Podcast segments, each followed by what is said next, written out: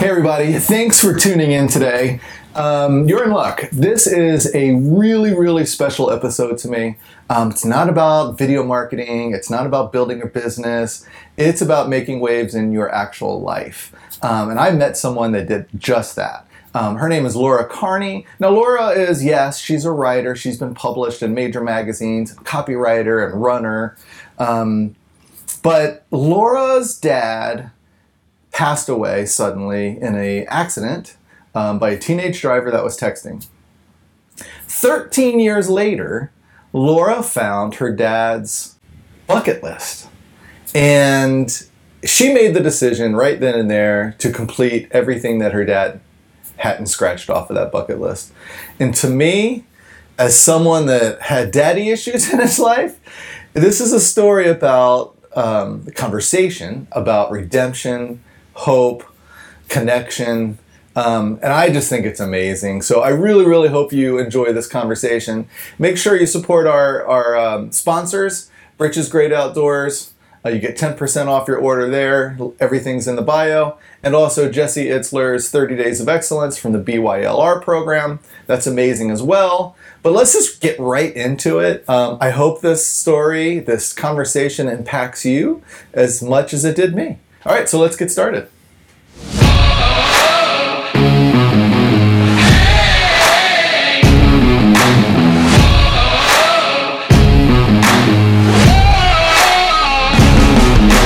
So Laura Carney, thank you so much for being on the podcast. Thanks for um, having me. and I'm gonna be I'm gonna be 100 percent open with you. I've been I've been having some internal conflict, major internal conflict with you being on the podcast because I am so excited to hear your story, but I know I need to I I really want to know your your like your origins and how all this happened and I and I and I'm I have immediate gratification issues. So I've been having this internal conflict of how to structure this interview because I want to get to the I want to get to what we're going to talk about, but I'm really fascinated about the beginnings too. So it's a it's a good internal conflict. So let's start from the beginning because I'm I'm going to tease it a little bit. Um, you grew up in Delaware. Is that what is that what I Yes. understand? Okay. Yeah, yeah, Wilmington. Okay. Um, how did you get to? Did you grow up there? When did you move to Del, uh, New Jersey? Like, where was your formidable child years? Um, I grew up there, and uh, I got a degree, uh, University of Delaware in journalism, and I got a job, or not really a job, I should say. I only made like ten dollars a day. I got an internship at a magazine in New York when I was uh, 25, and moved to New York then. And you know, since that since that time, um, that was almost 20 years ago. Um, it, it's been a typical journalist career. I've moved around quite a bit. Uh, as you know, we were talking about before, I lived in Baltimore briefly, and then I somehow ended up back in New Jersey, which I was thrilled with because it meant I could go work in New York again. So Mhm. So you were a writer. Mhm. Tell me about that. I've read some of your resume, and it sounds like really cool, fascinating work with some great companies. Thanks. Um, I write when I'm fortunate enough to. Um, I haven't ever really felt like I could fully say my my career is being a writer because you know it's it's it's a little bit of an unpredictable career. Um, and at one point, I started realizing I was getting more jobs as a copy editor, which for your listeners, what that means is the person who does all the spelling and uh, you know grammar and punctuation and you know the stuff most people don't have much fun with, but I like it. I think it's like a puzzle. Um, and that really was the area where I started getting hired full time for things. So, you know, my first job was at the Associated Press. Um, that was as an editorial assistant, which you know that is really not a fun job because you're just doing all the crap nobody else wants to do. You know, but but I, I mean, I was very fortunate to have it, of course. Um, and it was also very exciting it was right there in New York City. Um, and uh, you know i've done a bunch of different stuff since then I, w- I worked in medical journals um, i worked in trade magazines and uh, i even worked at ok magazine at a celebrity tabloid briefly um, which believe it or not is a really good for a copy editor you get a lot of good experience copying those stories and it was super fun um, and really uh, what i like to refer to as my dream dream job was when i finally got a job at good housekeeping um, as a copy editor on staff, uh, which was you know a national women's magazine and in the Hearst building, which is super exciting because it's like a glass tower essentially. Um, and I worked there for about seven years before I switched to freelance. Wow. What was that jump like from steady gig to freelance? Mm. Well, it happened after I found the list, actually. And I should say the first year of, of doing my dad's list was sometimes a little um, overwhelming because here I was, you know, needing to take vacation days to jump out of an airplane um, and go meet Jimmy Carter. And uh, I'm also still working until like 10 or 11 o'clock at night, you know, many days in a row for like, yeah. a, like a week or two weeks every month. So I was a little strung out um because those i mean those are just magazine hours it's just just how it is um and uh by the time they ended up buying another company and they started doing their business restructuring and you know that means some people end up being uh what they call it redundancies um so people get laid off and you know had i not found my dad's list and started working on it that probably would have been like my worst nightmare. I would, have been like really upset about it. But when I got the call from HR, all I remember is like smiling in the elevator. You know, of course, it was like this very fancy, like mirrored elevator. Um, and just being happy because I had just been given this permission to write a book about this experience I was having. That, you know, had I continued working the hours I was working, there was no way I would have had the bandwidth to do it. So, yeah. Were they? So here's a funny question: Were they? Um, did they pick up on your elation that you know? I don't know. I've talked about it enough times in interviews now that somebody will eventually. I don't know, but I mean, they were like a big supporter of the project, though, because yeah. uh, they published a story I wrote about it um, at okay. the start of it. So, you know, I had some big fans there and and okay. my editor even was helping me with like finding an agent things like that so I, the reason why i ask um, so i own a video production agency here in dc and prior to that um, i was i mean i you know you climb the ladder of video production television production and stuff like that you start off as you know a grunt getting coffee and then i ended up um, as a director editor, but um, running a division for a Fortune 500 com- uh, media company. And, um, but I had started my company 10 years before I really went off on my own. And the reason why I went off on my, and I was getting more and more work. I would take sick days. I wouldn't even take sick days. Like they would call me and I was in San Francisco working. And I'm like, yeah, yeah, I'll take care of whatever it is that you're talking about. But they never knew I was in San Francisco. Wow. So, I was having this conflict about it, and um, ten years after I started the company, HR pulled pulled me in and said, you know, we have, like you said, we're downsizing, we have redundancy, we're going to have to let you go. And my reaction was in such a manner where they pulled me aside after the meeting and asked me if I needed to talk to a counselor because they thought that I was happy in some weird way about it. they thought it was shock. and That's like, so funny. Yeah, like so you're gonna give me a severance and I get to do what I've always wanted to do. And like this was the springboard into like just going fine. I'm going all in on my company, and um, yeah, it was great. But I just thought that was hysterical. That you know, I I never even talked to them. I know some people still there, and they don't know that story. But all right, what a so funny I'm thing. Go, I'm gonna go all over the place. Um, tell me about your childhood my childhood. I had like an idyllic childhood. Um, you know, I'm one of those people who's just really lucky because I had such a great mother and father. Uh, my mom was an elementary school guidance counselor. So not only is she like a good person, but she also just read books about, about how to be a good parent, you know?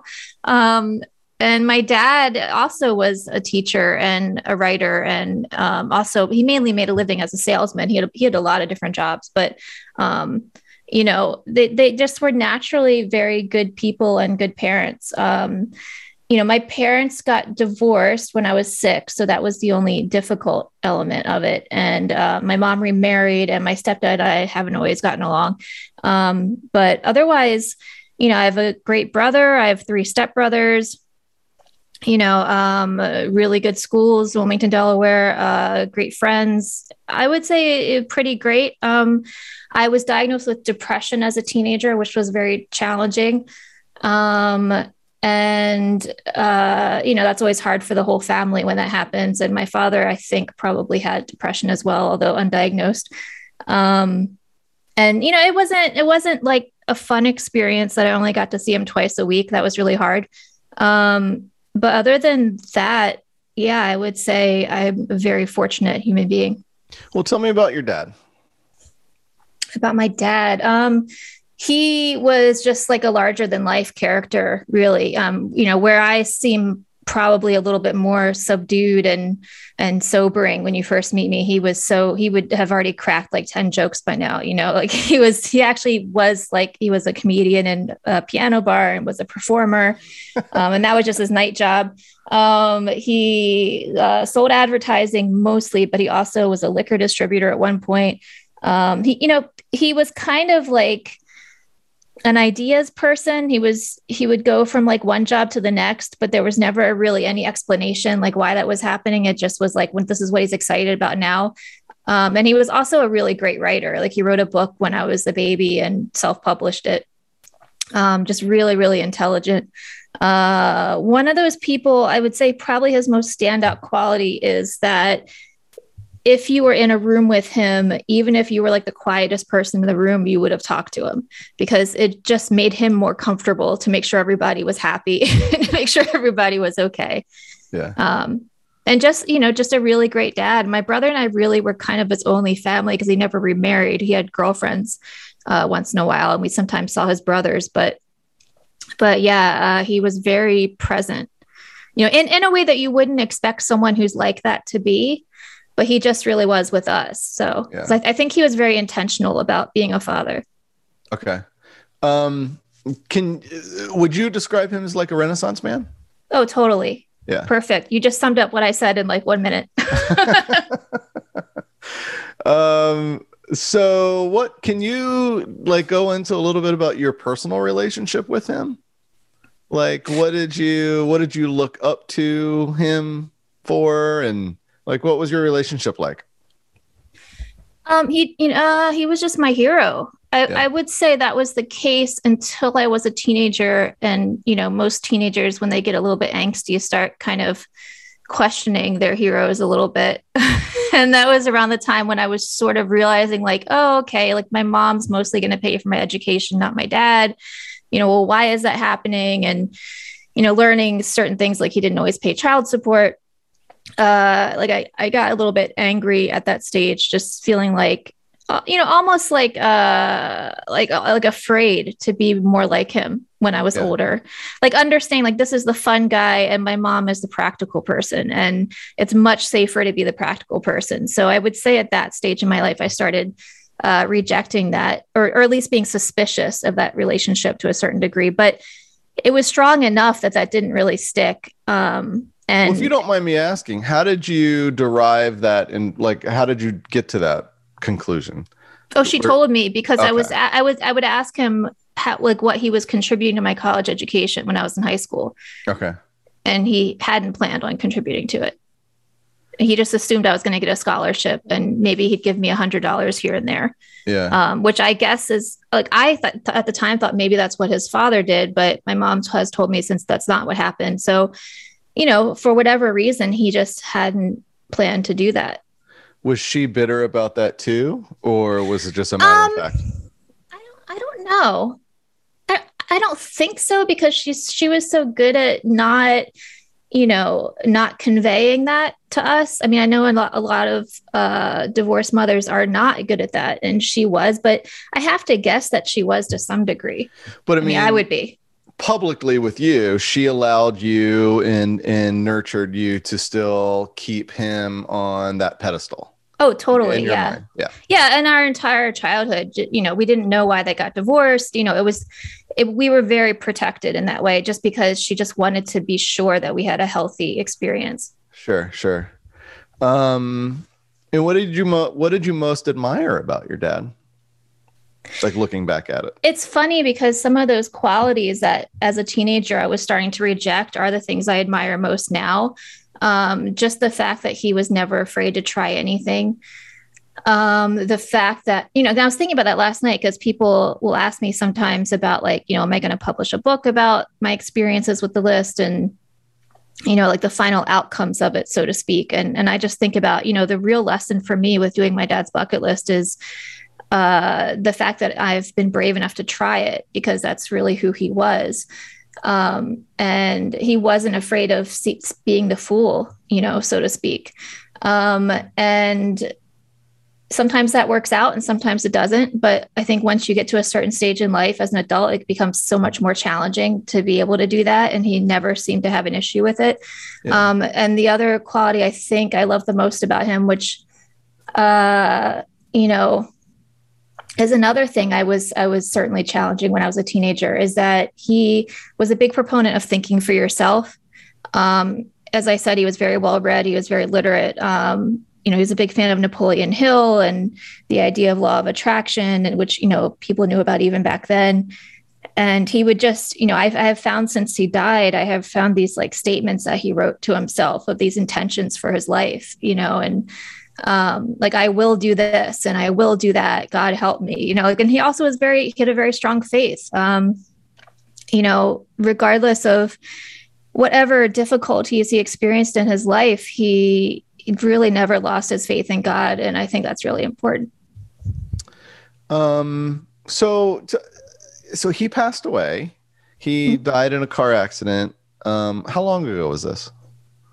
Um, it was when I was 25. Uh, I I've been trained though to always call it a car crash because the okay. person in question was on their phone.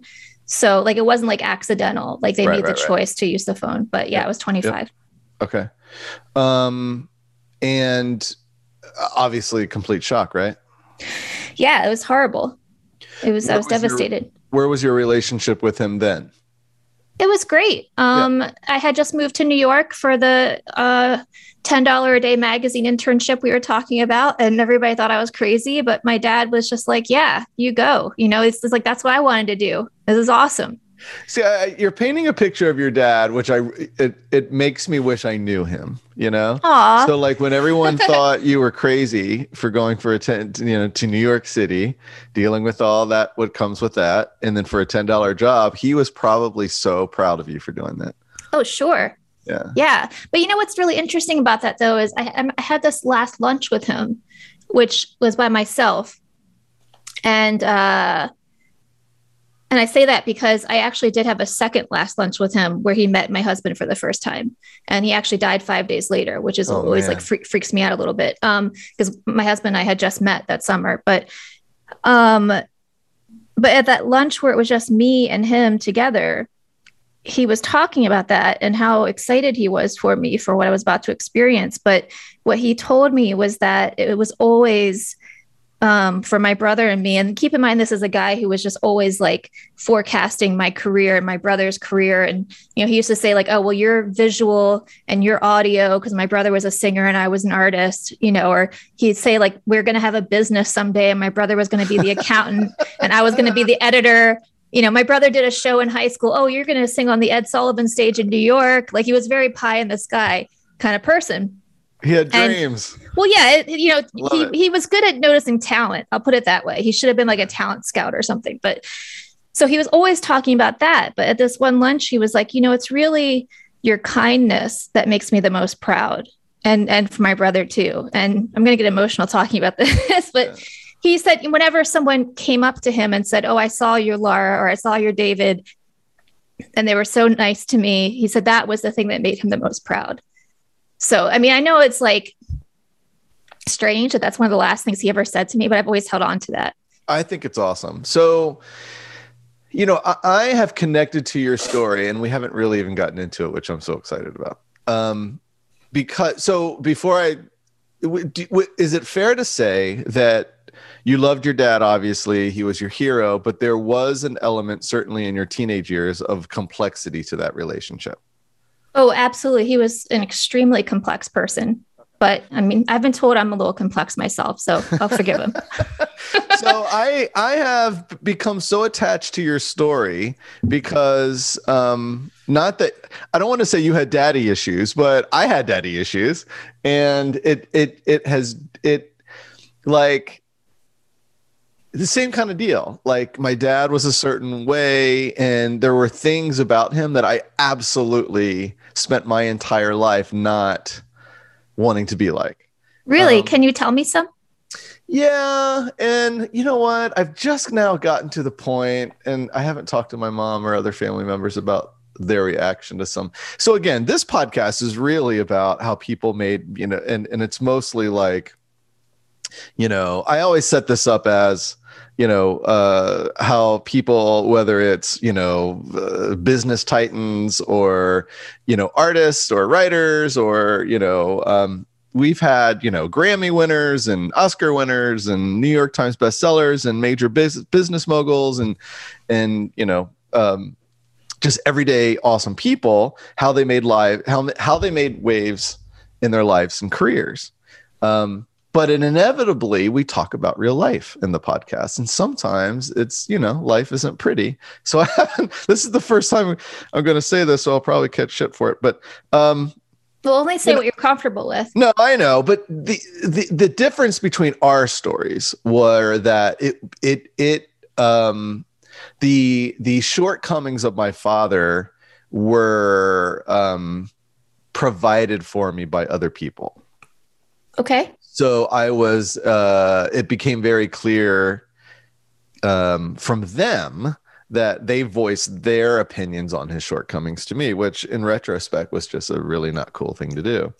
So he was my, you know, um, hero by far. But you know, back then, so my my my parents, my mother was married prior. She had uh, two daughters, my stepsisters. I never. This is probably the first time in my life I've ever called them my stepsisters or half sisters. They're my sisters.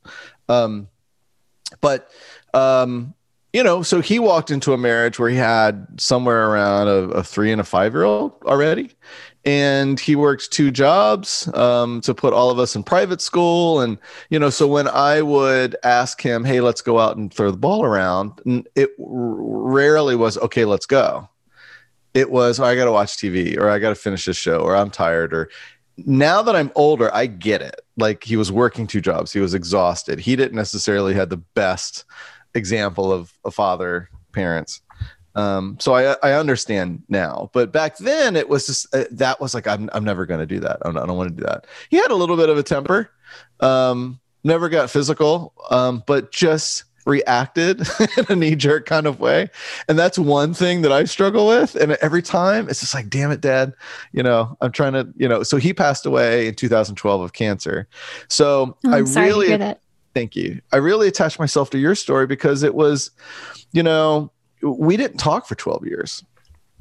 It was one night that my parents, um, I got home at three o'clock in the morning. I was 17 be- between the summer of high school, finishing high school, and then college. And I came home one night late, just hanging out with friends. He pulled up right behind me. I could tell that it was just kind of a different vibe. And um, they uh, decided they were getting divorced that night. Next day, he moved out. Um, and we didn't talk for 12 years after that. And I was angry and just, you know, hurt and the things that the conversations that we had talked about it was like dealing with an entirely different human being. Like it, it it he it was like he flipped a switch and became this kind of angrier person. And i get it now what he was going through with my mom and i guess other personal things. But you know we we reconvened and patched up our relationship um 2004 at my brother 2002 2004 my brother's wedding.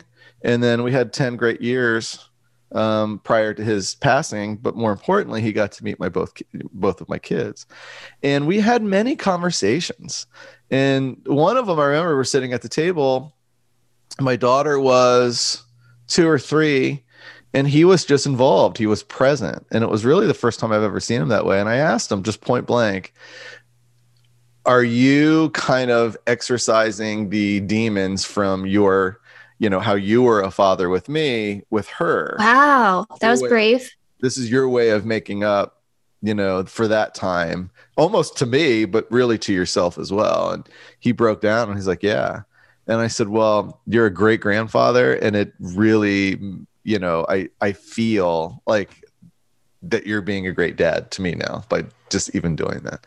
So, Aw. you know, since his passing, and we'll we'll get into the list, but I just I I have longed for finding something like that, you know? And like we still have like it's funny, my brother just brought over a couple months ago my dad's laptop. He was an um uh, I don't know what his technical installer. He worked for AT and T for 50 years, so he um, was on the disaster recovery team. So anytime there was a hurricane, he'd go down there and rebuild the system. He rebuilt the Pentagon. He rebuilt uh, World Trade Center, that kind of stuff. Wow. The fires in California. Um, so he brought over some of the gear, and I don't know what any of this is, but it's my dad's. And um, the funny thing is, I have it hidden on a shelf because I didn't want my kids to see it. But he was a smoker of Pall Malls. That's what ended up doing him in. Uh, he had lung cancer. Uh, red pack, no filter, Pall Malls. And my dad just had a smell. And you know, years later, I know that the cigarettes contributed to that smell. But um, after he passed away, I would look at my daughter, and she was three, five, six. You know, as as she got older, I'm like, "Do you smell your granddad?" And she's like, I do. And it, or I would be walking down the street and I would smell them And she'd look at me and go, Do you smell granddad? So it became this thing. And I just, I know it has a lot to do with those red pack Pall Malls. So I was at a Walgreens once and I, they don't sell those anymore. And I saw a pack on the shelf.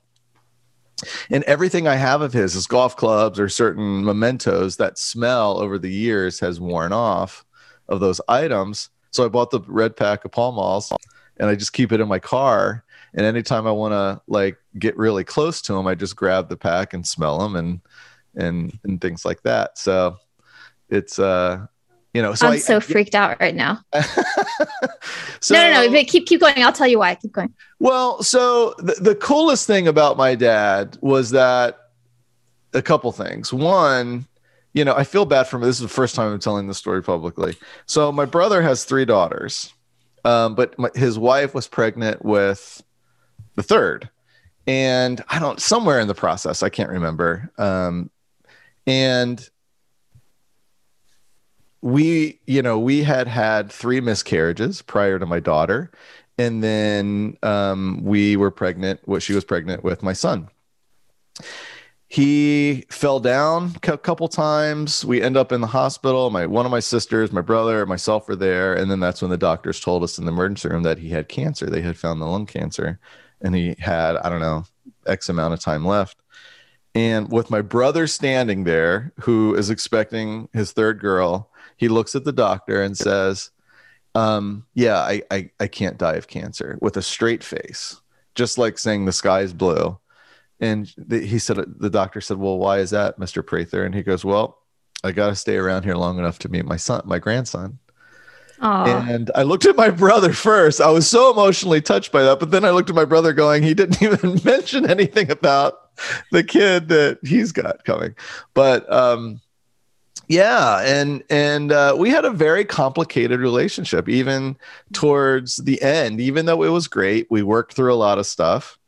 Um, but the I think the most touching thing was he fell down three times within a span of a month towards they gave him a year. He fought for 16 months. At 15 months they called us all in. We're at the we're in the hospital because he, he fell down again. And um, they told him he had 30 days left. Told you. And uh, they kept pushing him to sign the release to not be resuscitated. And he said he would always say no and he would look at me. And there was a pattern of that. They kept, uh, they were like pushing him to do it, and he's like, "No, I, I don't want to be resuscitated." And he kept looking back at me, and this went on for like three or four times. So finally, I kicked everybody out. There were three doctors in there, my brother and one of my sisters. I kicked everybody out, and I sat next to him, and I said, "What's going on?" And he's like, "Yeah, nothing."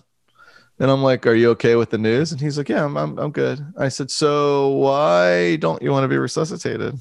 I said, "I don't care what you do, but like, why?" I said, I have an idea. And he goes, What? And I said, Well, he kept looking at me. So do you think we need some like last minute bedtime, mo- like bedside moment Like, is that why you're holding on? Like, that's why you don't want to be resuscitated because you think we still need to talk about stuff? And he looked at me and just started crying and goes, Yeah.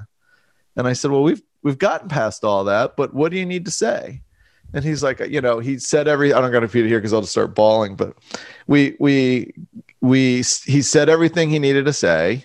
Um, and it was awesome. And then he had a stroke the next week, and I didn't talk to him until the last day he died.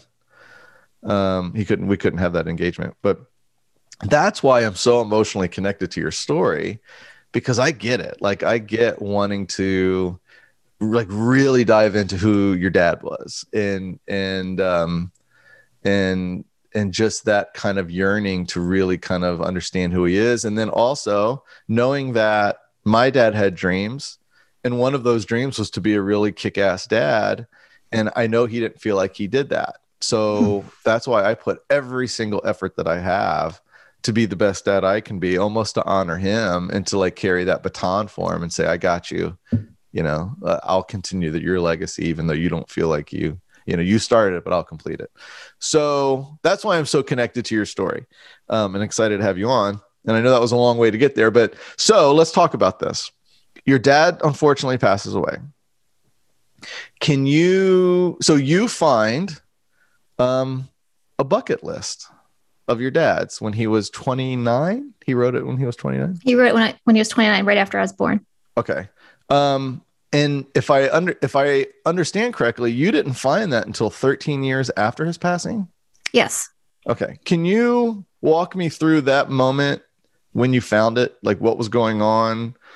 And what box did you find it in? You know, whatever you can. Yeah, I'm happy to. But first, I can't let you off that easy. We have to talk about what you just said. Oh, Because no. that was beautiful. I'll make it short. But that was so beautiful. And I, I, I feel really touched that you shared that with me.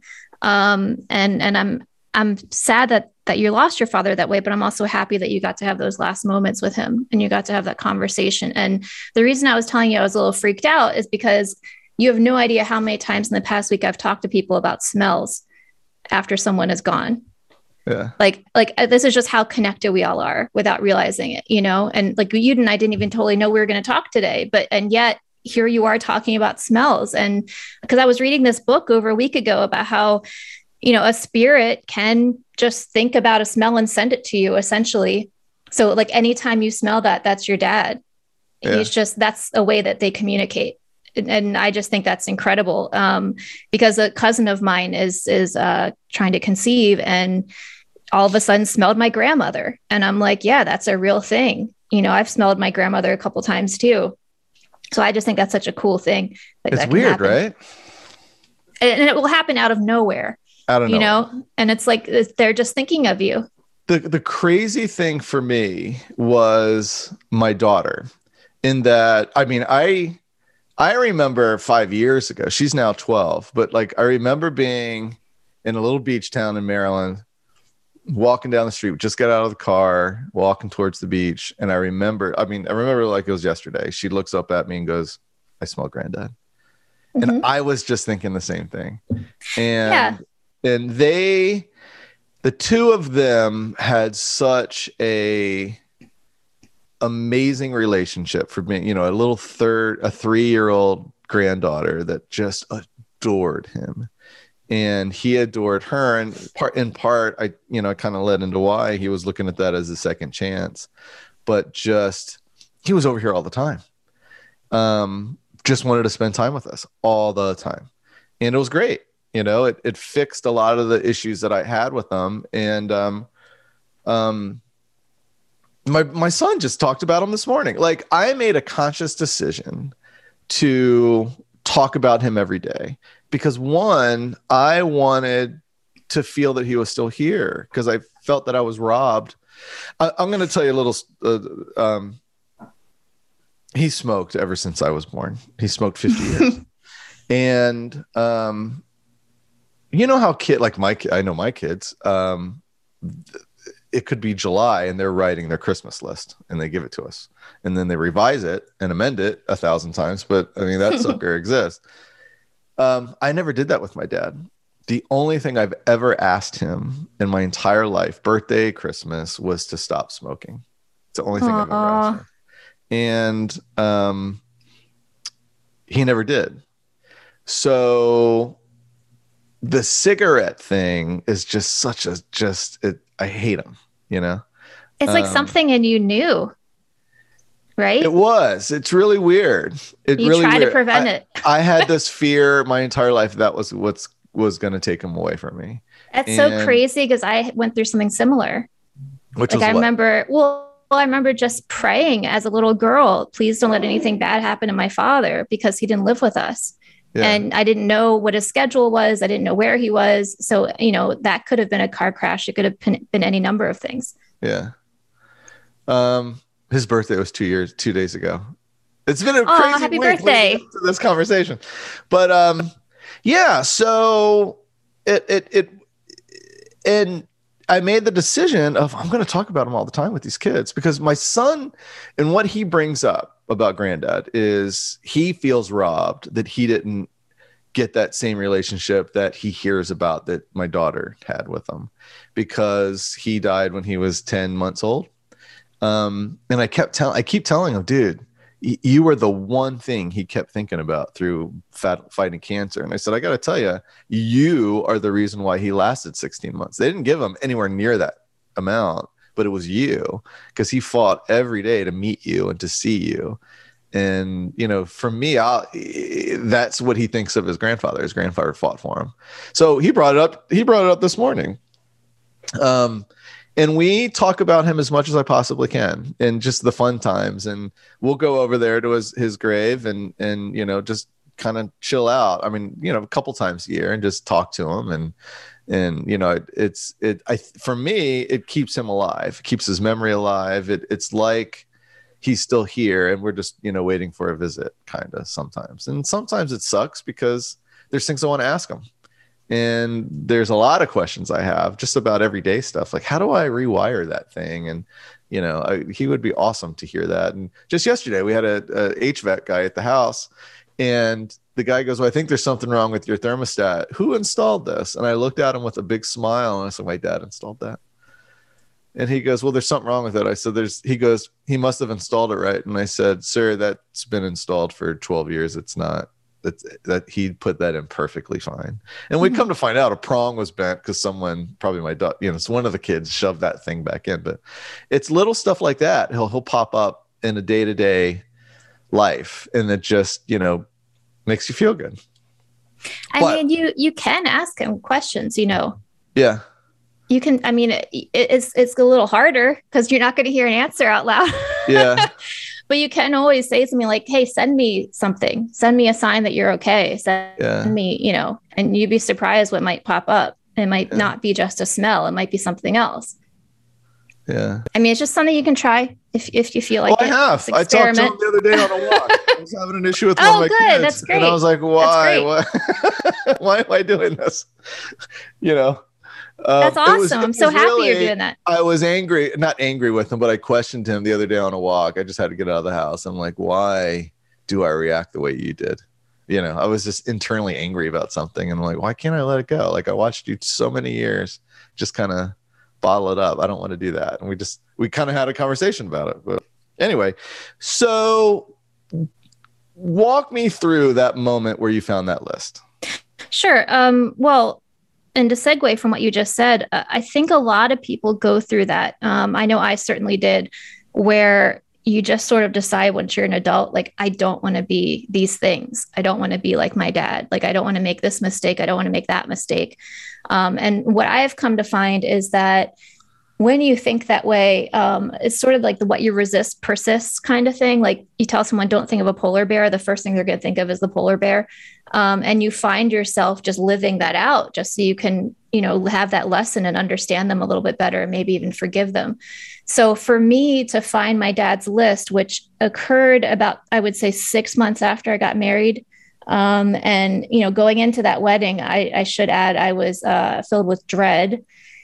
Um, and you know, my husband and I actually dated for a really long time. I was going to Um, stop you right there because I was doing the math in my head. Your dad met your to be husband five days before he died, and then Yep. you found that list 13 years after he died. Yep. That's Yeah, yeah. That's a long. Well, you know, we were New Yorkers and uh, writers and creative creative folk, and uh, it wasn't a real pressing need to to get married. Um, sure. And uh, and I honestly really did dread that moment when I walked down the aisle and my dad wasn't going to be there. Oh, that's what I mean when I say it was filled with dread. Um, and that reminds me of my wife. Oh yeah. So, so her father passed. I I never met him. Her father passed away of cancer, and I knew that was something that was really kind of tugging on her. Um, yeah. In the the morning of our wedding, I gave her a necklace with a locket on it with his picture in it with her, and I said, "He's he's got you today," uh, and she wore it walking down the aisle. That's beautiful. Yeah yeah it was it was really hard. It was a really hard thing for me. And you know even when my husband proposed you know the way he did it was so incredible because uh i had we had purchased this star for our christmas tree that looked exactly like the star my dad used to let me put on when i was a little girl. And you know i saw it in macy's and i insisted like we have to buy this. Um and we we, we finally moved in together after like five years of dating and i just had to have this star this star. And i guess it was about five years later um you know, he just he put the ring underneath of where the star is supposed to go on the tree. And wow. you know, normally I'm I would be such a control freak that I would like have to be supervising tree decorating. But on that particular year, I wasn't doing that because I was like putting together a gift for my brother or something. And I just let him do it. And then he's like, Oh, I saved the star for you. And that was how he managed to incorporate my dad you That's know awesome. and and this like beautiful light came in through the window and bounced off the star you know and um, so other than that though you know i really struggled for many years to feel like to feel my dad's presence to feel like he was still around. And you know we're talking about smells and you know i would hear a song once in a while. You know my i have so many songs i associate with my dad with him being you know so into music and a singer. But other than songs or you know a smell or uh, he died on august 8th so for a little while there i would see like 88 everywhere um, I really didn't like I, I, really focused on the fact that he was gone and that I had like been robbed of something or I had lost him. And you know, at the same but time, sorry. In your particular, I don't mean to interrupt you, but you were because this wasn't like he had cancer and you had time to say goodbye or he had old age. He was taken away from you from a distracted driver. So, well, you know, you right? can look at you can look at it like that I think it's it's that's a logical conclusion for a person to have and which so it makes sense that I had that conclusion. And on top of that if some if it's a tragedy like that you know what I've learned is that when someone dies tragically besides the grief that you have to process you also have trauma because there's the shock and it's scary. You know if a f- person dies in a violent way um, that's that's scary you know so you have to get through that first and I didn't know that at the time. Um, you know, having been someone who was diagnosed with depression as a teenager and gone through like seven years of therapists, I was adamantly anti therapy after my dad died, for better or worse, probably for worse. Um, so I really just wasn't getting the support. Was it because I was like, I'm not going to be labeled. I'm not a victim. That was my whole thing when I was 25, of course. But, um, you know, I really did look at it like the way you just described. And, I think oftentimes when it is traumatic, the way a person dies, people really shy away from talking about it. Um, so I didn't feel like, and also, like I said, he, our, his only family was my brother and me, essentially. We weren't really with other people a whole lot. So my brother was all I had as far as like celebrating this person's memory, talking about them. And I mean, we were just kids. So mm-hmm. how are we going to do that? You know, how is this person going to live on if like we're both traumatized by what happened? So that was really hard for me for for a long time because it was this weird paradox in that here was this beloved man who had like this huge funeral. You know most of the people I'd, I'd never even met before. It was very like i don't know if you've seen that movie big fish but it was very like uh-huh. that. Um and yet i didn't know any of them. You know like i didn't have connections with any of them. So it was like this big incomplete thing that had happened. And uh right before my wedding, um, I was working at Good Housekeeping one day, and this magazine article showed up on my desk, and it was about distracted driving. And I had never even associated what happened to my dad with that. I had always thought, like, you know, oh, it's just a fluke what happened to him. And much like so many other things in his life, you know, like someone said to me, oh, his family's cursed, you know? So it's like you associate meaning with what happened because it's such a meaningless thing. And I think that was one of the things I really struggled with too, because my dad was such like, he was such a meaningful person you know so it's it's weird to feel like someone is disposable in a mm-hmm. way and to have to now look at life that way as a 25 year old it really it kind of altered the way i was experiencing my 20s um, but when that article showed up it occurred to me like oh right the teenager was on the phone. Like she had just made a phone call because she was lost. Like she had just gotten off a highway in pennsylvania and was I, I, have to assume because i remember being a teenager i have to assume she was late for something and was probably like freaking out and like i need to make sure i get there. Um and you know just ran right through the next red light. And that was how it happened. And when I read the article and learned about this man whose daughter was killed by like a truck driver, like reaching for his phone essentially while she was in a crosswalk, I just thought I have to call him. You know, I'm supposed to meet this person. And I was terrified to do call, that. Meet meet the man, meet the his name's Joel Feldman, the guy oh, who wow, lost wow. his daughter. Yeah, okay. And that's who the article was about that I was, you know, for whatever reason, yeah, supposed to copy it that day. So I did, and he encouraged me to come into a high school with him and talk about how I lost my father.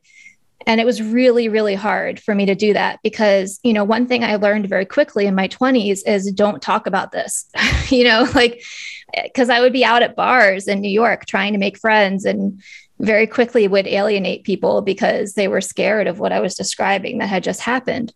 Mm-hmm.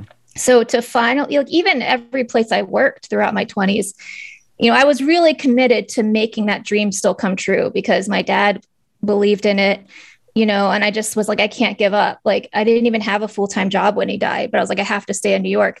Um, so I did. And I really felt like, had I not done that, I wouldn't have been sitting at Good Housekeeping reading that article that day. So I started to get involved with some of this activism. I started learning about what distracted driving is. Um, and quite honestly, a lot of the time I felt like it wasn't really representing my dad very well, what I was doing, because I just kept talking about that moment when he died, you know, and because that was meant to teach people, hey, this is what happens, like, don't do this. And I just kind of felt like, I don't know, there was just something about it that made me feel like he was like a face on a milk box or something. And yeah. like he was so much bigger than that to me.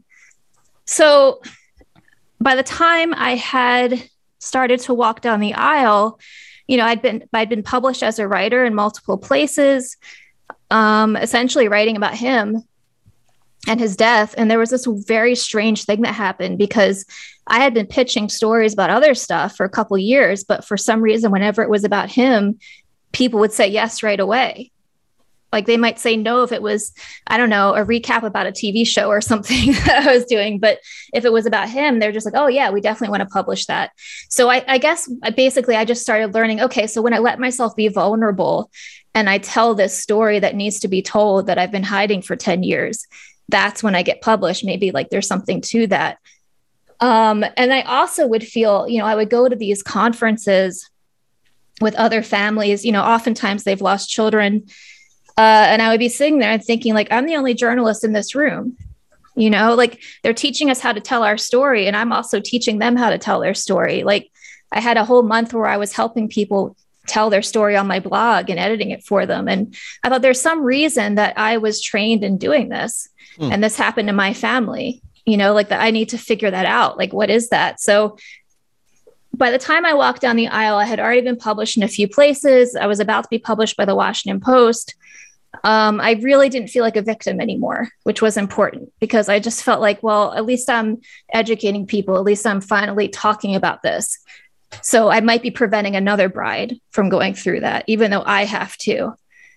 And then six months after the wedding, we visit my brother in Salem, Massachusetts, where he had just gotten a new house. And and I should say I was feeling quite envious of the fact that he had just gotten a new house because, you know, that was this like sim- symbol of like I'm an adult now, you know. And he was also about to get married, and uh, I felt like I wasn't quite living up to that because I knew my mom wanted that for me, and I wasn't. We were still in an apartment, um, and he found this little bag that had belonged to my dad that he'd had for 13 years. He'd never looked in it. Um, and inside was the list. And we opened it up and we just started reading it. And he's like, Yeah, you know, I found this. I thought you might want to look at it. And I really think his fiance had a lot to do with that because she's she's one of those people who's very good at like kind of leaving the past behind and living in the present. And she was encouraging him to do that. But as we were reading it, it was so weird because it was like, here's these 60 items. Uh, five of them he had checked off. So now we know he's had this his whole life. So he, just only did, five. I have the list in front of me. He only did five.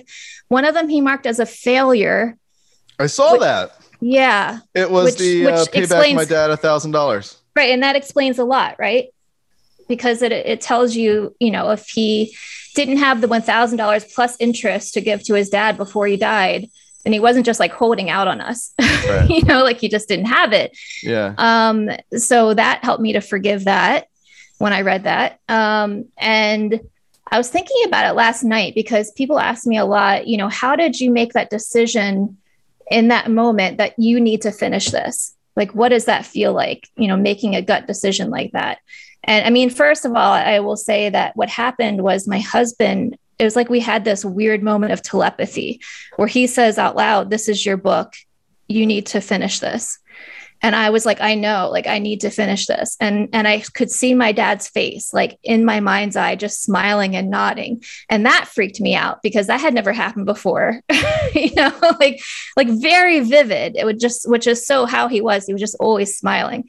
Um but i was thinking about it last night and i, I realized the it was when I finally saw item 12 on the list, which, if you're looking at it right now, maybe Yep. you want to read out loud what that says. It's give my children the most love, the best education, and best example I can give. Right. So originally on on the handwritten list, it just said, "Give my children the best ed- education and best example I can give," and then right above it, he wrote "the most love," which makes me think like that was an addendum, right? So at some point, he probably felt like, "Oh, I'm not doing a great job." With this item. So I'm going to, at the very least, try to give them the most love, which is, of course, the kind of thing he would do. Yeah. Um, and I was thinking last night about how, of course, when I saw that, and of course, my being sad that he didn't believe that he had accomplished that because he hadn't checked it off, of course, that was what made me need to do this because I wanted him to know that he had done that. Just similar to your conversation you had with your father before he Mhm. died. I didn't have that opportunity to let him know that.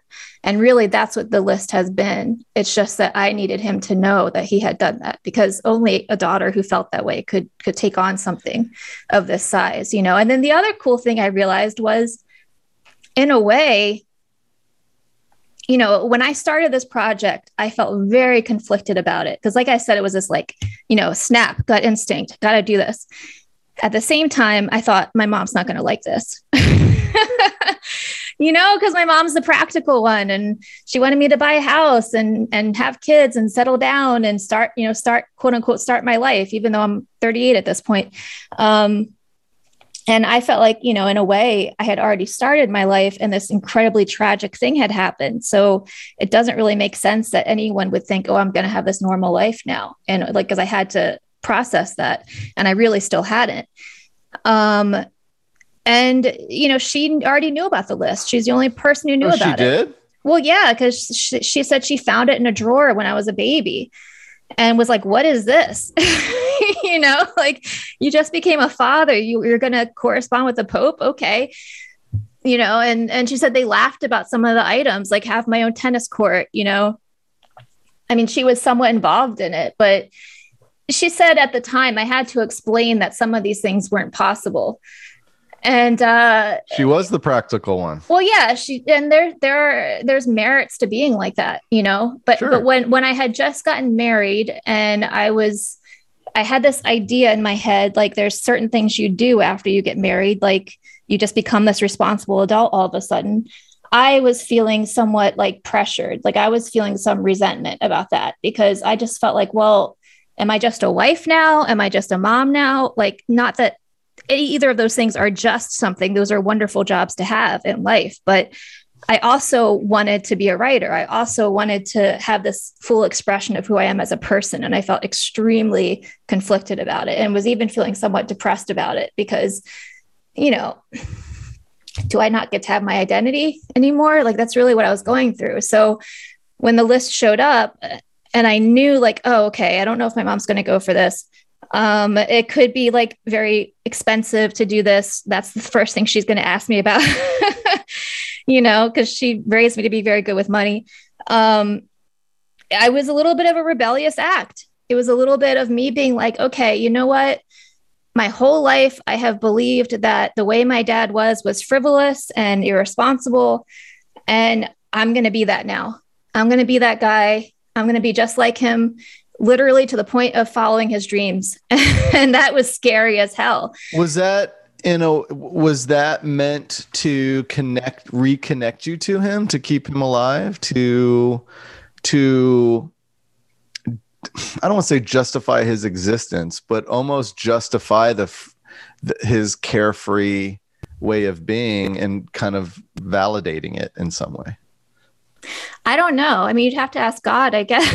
Yeah. I don't know what, what that was meant to do. But what I think in my heart it was meant to do, you know, now that I'm five years into this project, um, you know, it is similar to what I was I was saying I was just thinking about last night. Um, you know, I had this fear when I started this, like, I'm going to be selfish now. People are going to think of me as selfish. You know, this is going to take time, it's going to take money, it's going to take energy. That's not what a newlywed woman's supposed to be doing. You, know, like, and I was going to have to face the fact that the times I thought my dad was selfish, okay, now I'm going to be that. Um, so I really did fear that. I feared I was going to alienate people, and at the end, people were really just kind of going to not like me too much. That is so interesting. Like I'm really kind of taken aback by that because, Why to, that? well, to me, I'm looking at it at, and maybe I'm more like your dad than I thought, but I, my dad and your dad seem similar. Um, They're probably sharing a beer right now. Somewhere. Oh my gosh. Uh, I look at it as this is the coolest thing in the world because now you get you get to go on these journeys with your dad. Kinda. I mean that's hey, right. I- well well you have to think about it like this. So so while my brother and i loved being with our father and you know he would take us on hikes and you know everything yeah. even if we were just going to the playground it was an adventure with my dad. Um while we love that, at the same time, when I became a teenager and started learning, oh, he's really not contributing the way I thought he was, now I'm starting to resent all of his ideas sure. and all of his creativity because I'm now associating being a creative person and a risk taker with someone who doesn't take care of your kids in that way. So that was my complex that I needed to deal with. And if you look at it as the fact that I'm also a daughter, I'm also a woman doing this and it's somewhat more forgivable in still today in our society for a father to be more like that i think than for a mother to be that way. Why didn't your did your brother have any thought to doing this? Well he loved it that i wanted to do it Okay. But he, he just didn't really feel a need to do it himself. It. He's he's helped me with some list items, but yeah. and I did struggle with that too at first, honestly. Um, I thought, oh, this is great because he's getting married and I'm married, and this is going to be our way of keeping our dad's memory alive and still staying connected. But I've come to understand that sometimes when you go on a journey, it's just your journey to take. And and I needed to do this by myself yeah. uh, with my dad, and and really wasn't his his to go on. And I think our relationship is actually a lot healthier because I've done this. Got it. Because you know sometimes what happens with divorce is the siblings rely on each other more. Sure. And I think it has helped me to actually just see him as a brother instead of like a brother and also sometimes substitute father figure if you know yeah. what i mean no that makes complete sense yeah have you gotten um has this bucket list taught you or allowed you to learn? Was it a way to learn more about your dad? oh, a- like, abs- absolutely. Like what was really in his. I'm a big fan of dreams and and just having hope. I mean, that's what I think dreams are, just having hope, you know? And what has his dreams taught you about him via this list? Well, what I was saying earlier is how I was so afraid I was going to end up being this like selfish person or this risk taker that people didn't trust or people couldn't rely on, which, you know, so was not my personality. Excuse me. And, if, if anything, I had like conditioned myself to be so not that way that I was becoming like a people pleaser. Really, like I was the person who, if you asked me to do it, I would say yes, but like secretly resent it, you know? and people don't understand, like that actually does come through when you're like that. Um, and what I realized yesterday when I was thinking about this is, you know, that one list item, give my children the best education, the most love, and the best example I can give, that is absolutely the most important one because it was what made me want to do this. And since doing this now for five years, I have become that way. I have become someone who, when I do something for somebody now, it's not because I'm a people pleasing or feel like I have to do it. I genuinely want to do it. Like I genuinely wanted to talk to you today. You know, um, if I'm kind to someone, it's because it's out of the goodness of my heart. And, you know, I think in a way, my doing this list and writing about it and writing a book about it, that's me giving other people the most love, the best education, and best example I can give because I eventually started feeling like the way I was doing the distracted driving stuff, like that wasn't really working for me. Mm-hmm. Um, my telling people not to do something, sometimes I felt like it was making them want to do it even more, you know, like almost like a guilty vice kind of thing. Um, and my friend who's a who's a teacher was like, you know, the way you initiate change is by being an example. Yeah. You know, being and I thought, okay, well, so doing this list what I'm essentially doing is I'm showing people how to live an intentional life. You know, um, I'm I'm gearing my life around these 54 list items that I have to accomplish within this set period of time, and that's a little weird for a 40 year old to be doing. You know, like it makes me kind of um, it makes me less controlled by a lot of the things going on in our world right now. So it's like uh, when I started doing this, I have now an agenda where I have to keep a calendar and like every month check off this list item. And I'm very focused on this thing. So that means I'm now worrying a little bit less about, well, do you know, what's my job title at work? And, you know, um, am I keeping up with the Joneses? And am I living up to these you know these concepts of adulthood like i'm not really thinking about that anymore instead i'm thinking about i'm on a mission i have to learn how to sail you know i have to have to learn how to golf. You know i'm doing these things that are purely fun. Would you mind Which, if i interjected something? Sure. I'm not telling you how to feel okay. all the stuff that you just mentioned you were worried about isn't the stuff that you would worry about on your deathbed. Exactly. You know? Which is that's what i've learned. Isn't that a and gift?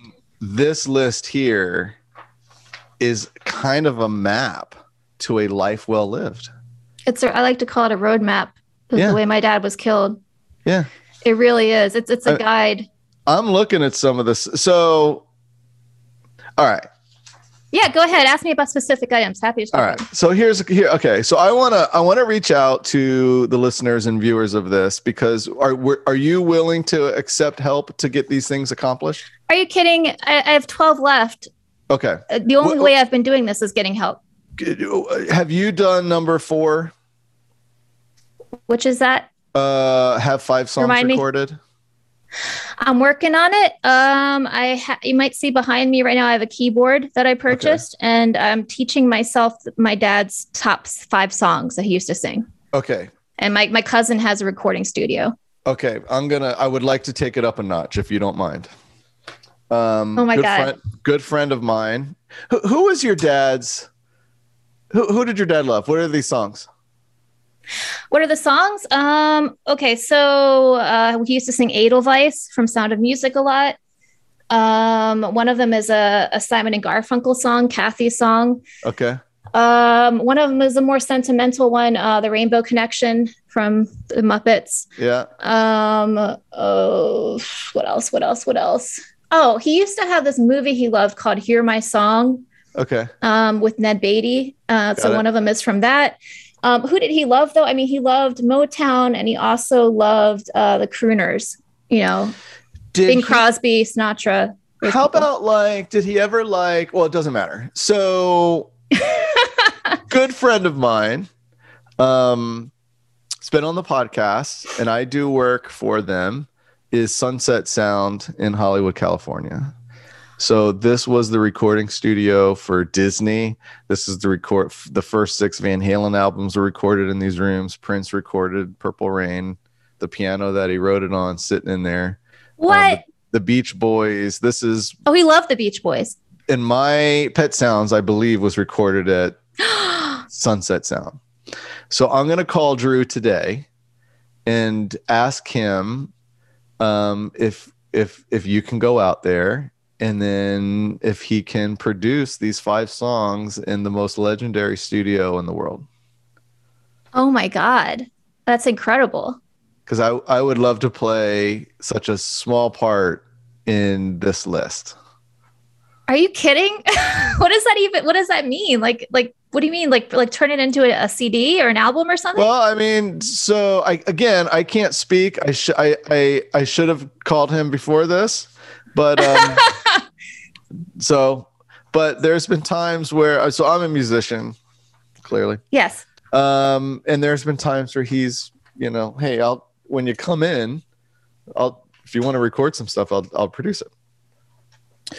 So I'm gonna call him and see if I can get you a session there where he sits down and records these things and and and if um and if and if it's a go i can only imagine the piano that you would be using is the piano that prince wrote purple rain on My cousin's gonna lose his mind. I hope he can come with me. And- He's and a really I- great musician. and if we can work this out i would love to film it for you Okay. Um, did you see the list item about the three good family and friends movies? let's do this where is it That helps that one too. Where where uh It's in that top 10, I think. oh, Make, it? make make three good family or friends movies. My brother and I stumbled over that one a little bit. I think he means like a fat a home movie, like a family movie. Where is that? Oh, there it is. Make three good. Yeah. So what? is- What? What is your take on that? What does that mean to you? I think Make he three meant I think he he either meant home movies or like an actual film. You know, and, and and similar to when he wrote have five songs recorded, I assume he meant he was writing them and someone else would be recording them. Because he did write a couple songs. Let me ask you this. And okay, so I wanted to ask you this before. How anal are you with the definition of some of these things? Oh, I- everything's up to poetic license. Okay. So what if I came up to New Jersey, you get your brother down here, down there, and we just spend a day filming you guys. And so if this is documented in your story and we can talk about some of this stuff and it rather than, you know, movies per se, it's filmed interviews a la three little vignette documentaries about your process or just your memories of your dad. And if if he's got a brother that's still alive or someone like that, I would be happy to come up and film these three quote unquote movies for you. That's an idea. I mean, my brother doesn't really do the list. Like he doesn't really Okay. do the list items, so it'd be more me. But um, I'll I, I actually I think I like your first idea about filming the the recording session. Well, that's one. There you go. And I actually I do already have one that I consider a good family movie. Uh, when we went to London, my uh, my husband filmed my brother imitating uh, Luke Skywalker. in one of the most recent Star Wars movies, so that counts too. Oh my gosh. All right. So I'll help you do whatever you need to. I think this is the awesomest thing in the world, and that's not even a word. Your is, sun, is Sunset Sound on Sunset Boulevard? oh, that's a good question. Where's my phone? Because that's where we always stay when we go out there. Let's look it up. Just talked to him yesterday. That's so that's so generous. I can't believe you would offer that. I am so into this list of yours and everything about it. Um, where is this thing? Sunset Boulevard. Wow. Yeah, it was originally set up um, to basically be the recording studio for Disney projects. That's So, so, I want to say Fantasia. I could be wrong. I want to say the the soundtrack and and audio and stuff for Fantasia. That Mickey Mouse movie. Wow, yeah, was done that's there. incredible. And then it turned into everything else. It went through like the crooner phase, and then it it did. um I mean everything. The Beach Boys. Yeah, Led yeah, I, I can think of the Rolling logo. Yeah, Um. So everything. that's Um, crazy. Yeah, I did a podcast last was it last night? Two nights ago with the author Greg Renoff. He did Van Halen Rising and the the legendary producer Ted Templeman, his book. And um he was interviewed there. I was actually supposed to film go out and film that interview. Um got rescheduled. yeah I, sh- I, I, sh- I should add that I- i noticed your your appreciation for van halen on on your instagram and uh, that was one of the big things that made me want to talk to you actually uh, just because oh, I well- think that's how we actually connected on Instagram, right? No i think it was through th- your uh, build your life resume or 30 oh, days okay. That's right. That's 30 right. days of excellence but uh so so i was saying how you know people tend to get signs from from their lost loved ones through smells or through songs or numbers and stuff so uh just to bring that full circle when i started doing the list you know like i said at the moment i decided to do it i saw my dad's face in my head but then all of a sudden like stuff started coming through like really easily like really like there was no question whatsoever that this was him communicating with me. And I, I the best way i can think of to explain it is that i suddenly became very open to it. And i think it's because essentially now i'm doing a project with him you know that i know lots of people would would would give their left foot to be to be able to do a project like that with their lost loved one. So i have a, i have valid reasons to want his help you know and to ask for advice so one of the things that started happening very quickly was these very weird synchronicities with the movie back to the future. I know where this is um and you know even to the point where you know i went to like a meeting with people uh who lost someone because of distracted driving. And one of the people at the meeting was actually in a car crash himself which had had uh, blinded him. And Hmm. while we were and he was a musician. He's he's a great guitar player uh you know before the crash and while we were sitting there talking he said yeah people call me the asian van halen and after it was over, I'm talking to him in his kitchen because he was hosting it at his house. Uh, his name's Gabe Hurley. He's really incredible. Um, and uh, I was telling him, oh, you know, I'd love to write something about my experience doing this list because I had just gotten started doing it. And he's like, well, you know, if you put something creative out into the world, you know, it might not be accepted right away. Don't worry about that. You know, I, my is an artist and she gets rejected a lot. And I, I tell her not to worry about it. In fact, Back to the Future was rejected 40 times. And I was like, oh, that's like you were talking about Van Halen earlier. So that's interesting that you should bring that up. And he said, well, it's the first movie that I, I watched after I lost my sight. Like when I woke up in the hospital and everything was dark, I could hear Back to the Future on the TV. Yeah. So it and I enjoyed it just as much, even not looking at it. So it became his favorite movie. And that was so bizarre to me that he was talking about this because it was like one of my favorite movies with my dad. Like we watched like all three of them. And Mhm. like over the next month or so, like Back to the Future was just showing up everywhere. Like you turn on the TV, it's that scene where he has Van Halen playing and he's like waking up George. You know, um, I would walk into Dunkin' Donuts and Mr. Sandman starts playing. Um, I would go down to the subway station, Power of Love is playing. You know, I'm in a restaurant with my brother. All of a sudden, Papa Loves Mambo is playing. That's weird. Like, that's a very obscure song from that movie. You don't hear that everywhere. Yeah, it was to a point where it's like, okay, this can't be ignored. You know, driving along, we see a DeLorean pulling up next to us. You know, um, earlier that year, Michael J. Fox had come to my building to give an interview. I had made direct eye contact with him. Um, it, it was like stuff like that that just does not happen every day. And eventually I was like, okay, I got to rewatch this film. Like, what is going on here? like, why does this keep showing up in my life? And it occurred to me like so much of what I was doing was like that movie because here, okay, so Marty goes back in time, meets his father, finds out his father was a writer, which he never knew because his dad didn't talk about it, and essentially encourages him by saying, You can do anything you set your mind to. And Yeah. I really felt like that's what my dad wanted me to know. And that's really what this was about that I didn't have to be limited or filled with self doubt just because I thought he had failed at certain things in his life. And instead, I could just believe in myself because of how much he believed in me. Because, I mean, one thing he got really right was being a good dad. Yeah.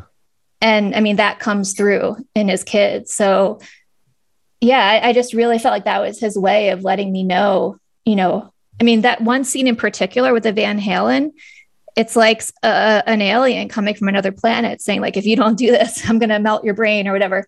I mean to me that was like my dad like my dad's spirit is coming back into my life and saying like like knocking some sense into me really and just saying like stop thinking you've lost something. You know stop thinking you're a victim. You're not. Like in other words you know if we tell ourselves as we go through life that we've lost something that other people have we're not really getting anywhere thinking like that. And and right. instead what we need to be doing is focusing on what we've been given. And my dad just gave me so much that was so priceless that you could not attach any monetary value to. And his legacy is that by doing this list i'm able to give that same energy to other people. I, you know, it's so funny you say that because I feel like I can leave this conversation and go do anything I set my mind to because I feel so inspired by you and your story and your dad and I've never met him and it's just um it's very moving. I feel like I've like I'm like this the whole in our whole conversation. I'm on the verge of laughing or tearing up. Like it's either one or the other. Then you're um, having you're having an interaction with Nick Carney because that's what he did to people. well, it, it, there's so many levels to why I wanted you on. Um, one of them is some of those awards back there for the stuff that I've done um, I got a call from um, the local government. I don't know when that was. A couple, you know, a handful of years ago, um, to come in for talk about a project.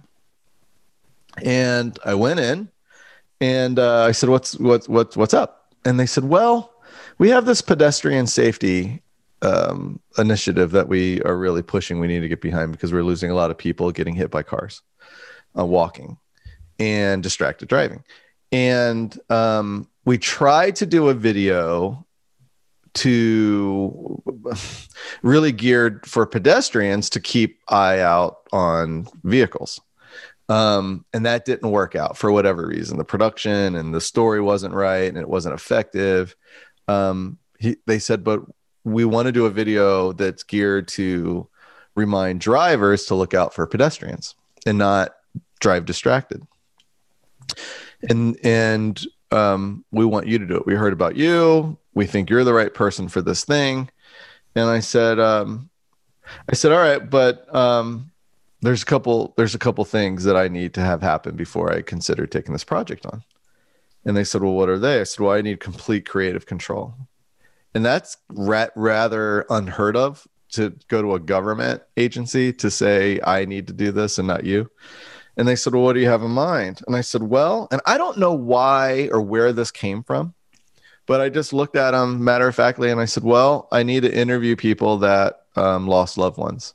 So that's what this video needs to be about. Yeah, we'll show hands on stuff, but I need to interview family members that lost them, you know, loved ones. And they said, All right, well, we think you can do that.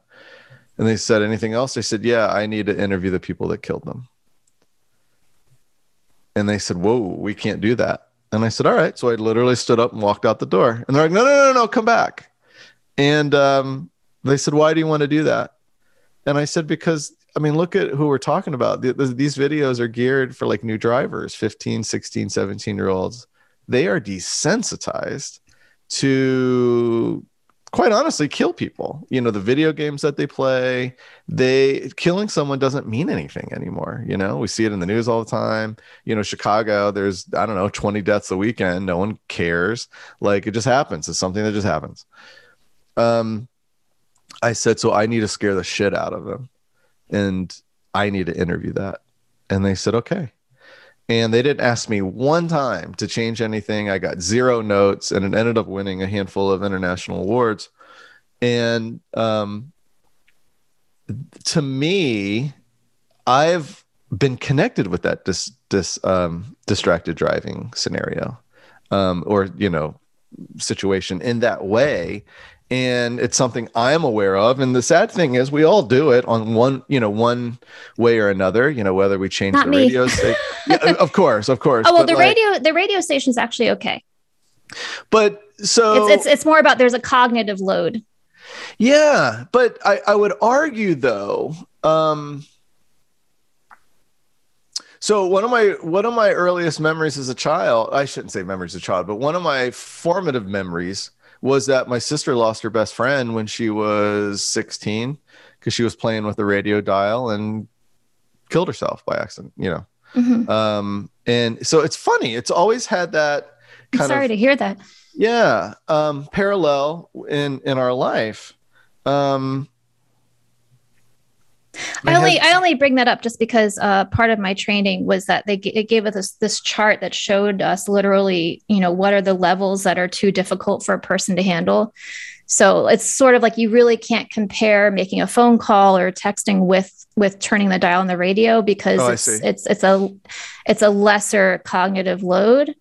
Um, and that's part of how they they try to educate. Um, but at the same time, as you just described, of course, that can happen if someone is is turning a dial on a radio. well i mean i look at it as now with the, the state of vehicles as they are now like i have a, a jeep grand cherokee everything's digital on this big monitor Yeah, yeah. and you got to navigate that monitor to even get to the radio and it, there, there is that cognitive load of okay shoot I it's too it's too much. It's too much. You should be in park to do it. Yeah, it's it's you know they're they uh, car makers have found all sorts of loopholes to get Yeah. to get to have their stuff in there, and it's it's really too much for a person to be able to do.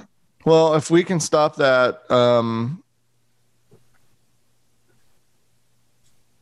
I'm so hesitating to say something, and I don't. well so here's here's the thing but before you do though let's let's say one thing really quick you Yeah. said if we can stop that um which is sort of if you think about the word stop that's like a negative a negative word right that's almost like you're That's holding right. your hand out saying no no no Yeah. and and that was sort of what i was doing before i started doing my dad's list Okay. and and one of the things that the list doing that has taught me has been about saying yes. It's been about saying go to life because I think that that actually accomplishes so much more than than being punitive about Okay. behavior. Of course, you know, you need to real rehabilitate someone who has committed a crime or who has killed somebody. That needs to happen. At the same time, um, I think that a person tends to be more motivated and inspired by seeing a good example of what to do, which is absolutely who my father was. So, my sense is that, you know, instead of uh, being like, oh, you know, we need to be safe and we need to not do this and we need to not do that, what if I'm encouraging young people to uh, be respectful, to be aware, to be intentional, to live an adventure, to, to value their own life so much because they have important things they're doing and they're having so much freaking fun doing it that they don't want to risk that. You know what I mean? It's like I really want to motivate this like positive reinforcement with it. yeah. No, that makes complete sense. Does it? Okay, I don't Yeah, know if I explained does. it well. no, I mean, listen, anytime you tell anyone what to do, they don't want to do it. You know, like you said, don't look at the polar bear. Like, where's the polar bear? Um, I get that. It's a it's an interesting way to look at it.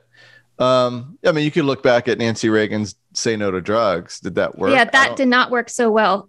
yeah, just because it's almost like, well, why do I want to say no to it? You know, um, I don't know. But so, is there is there anything else that you know maybe uh, someone listening to this, watching this, is there anything else you know th- that they could be listening to this, going, oh, what's left, and what can I help with? Like, is it? Gosh, um, I'm working on the the wine list item. Maybe, maybe that one.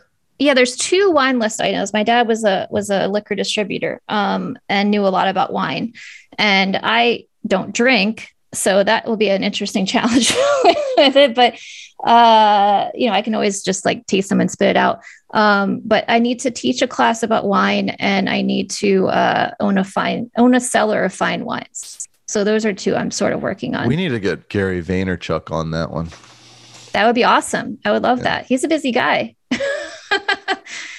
Yeah, but your story supersedes busyness. I love him. I was just watching stuff he was saying last night. Yeah. Um. All right. Well, let's let's think about that. Let's think about how to get Gary involved. And I, you know, the, I have a couple other ones still, a handful of. I'm hoping to be done by December 31st. That's my goal. Of everything? Yeah, Of the list? yeah, Really? yeah. I mean, it's not set in stone because I'm the one who creates these, but So let me ask you this: Are you going to be sad when it's finished? I'm gonna be happy. I'm gonna be celebrating. But is will there be a level? And I don't mean to bring this down, but will there will, will there be a level where you're like that that can like the ongoing connection of literally doing things is not there anymore? No, it's, it's my. I have created so much by doing this. I mean, I, one of them was plant an apple tree. I have four apple trees sitting out there right now on my patio, and you know, it's kind of a race to the finish of which one's going to survive, right? But oh I mean, that's going to be in honor of my dad when I when I plant that in the ground, and yeah. um, you know, I'm writing a book about it. Um, and uh, I've written my own bucket list, and I've already started doing Okay. items on it. And and I'm going to start a, a charitable fund in my dad's name. So there's a legacy that just keeps going for the rest of my life. Can I ask you a favor? Sure. Uh, before you entertain selling the filming rights to this, the story rights, will you call me? Yeah. Okay. I, I mean, I've been looking at this on a on a silver screen ever since I found out about this. It would make an amazing Yeah. movie. Yeah. Well, we can we can talk about that. We can talk. All right. Um, how can people find you? Uh, I'm my father's list everywhere. Um, Okay. On Instagram, myfatherslist.com is where I do some behind the scenes stuff, um, and also on Facebook. Okay. Twitter. And and then again, for those who li- that are listening and want to get involved with you and help you complete the list, wh- which ones do we still need to do? We have the f- the five songs. Hopefully, I can help you out with that. The the movies, Yep. the wine. Yep, the book have he wanted to have three write and publish a few novels, I believe it says. Okay. Um, mine's a nonfiction book, but I feel like that's close enough.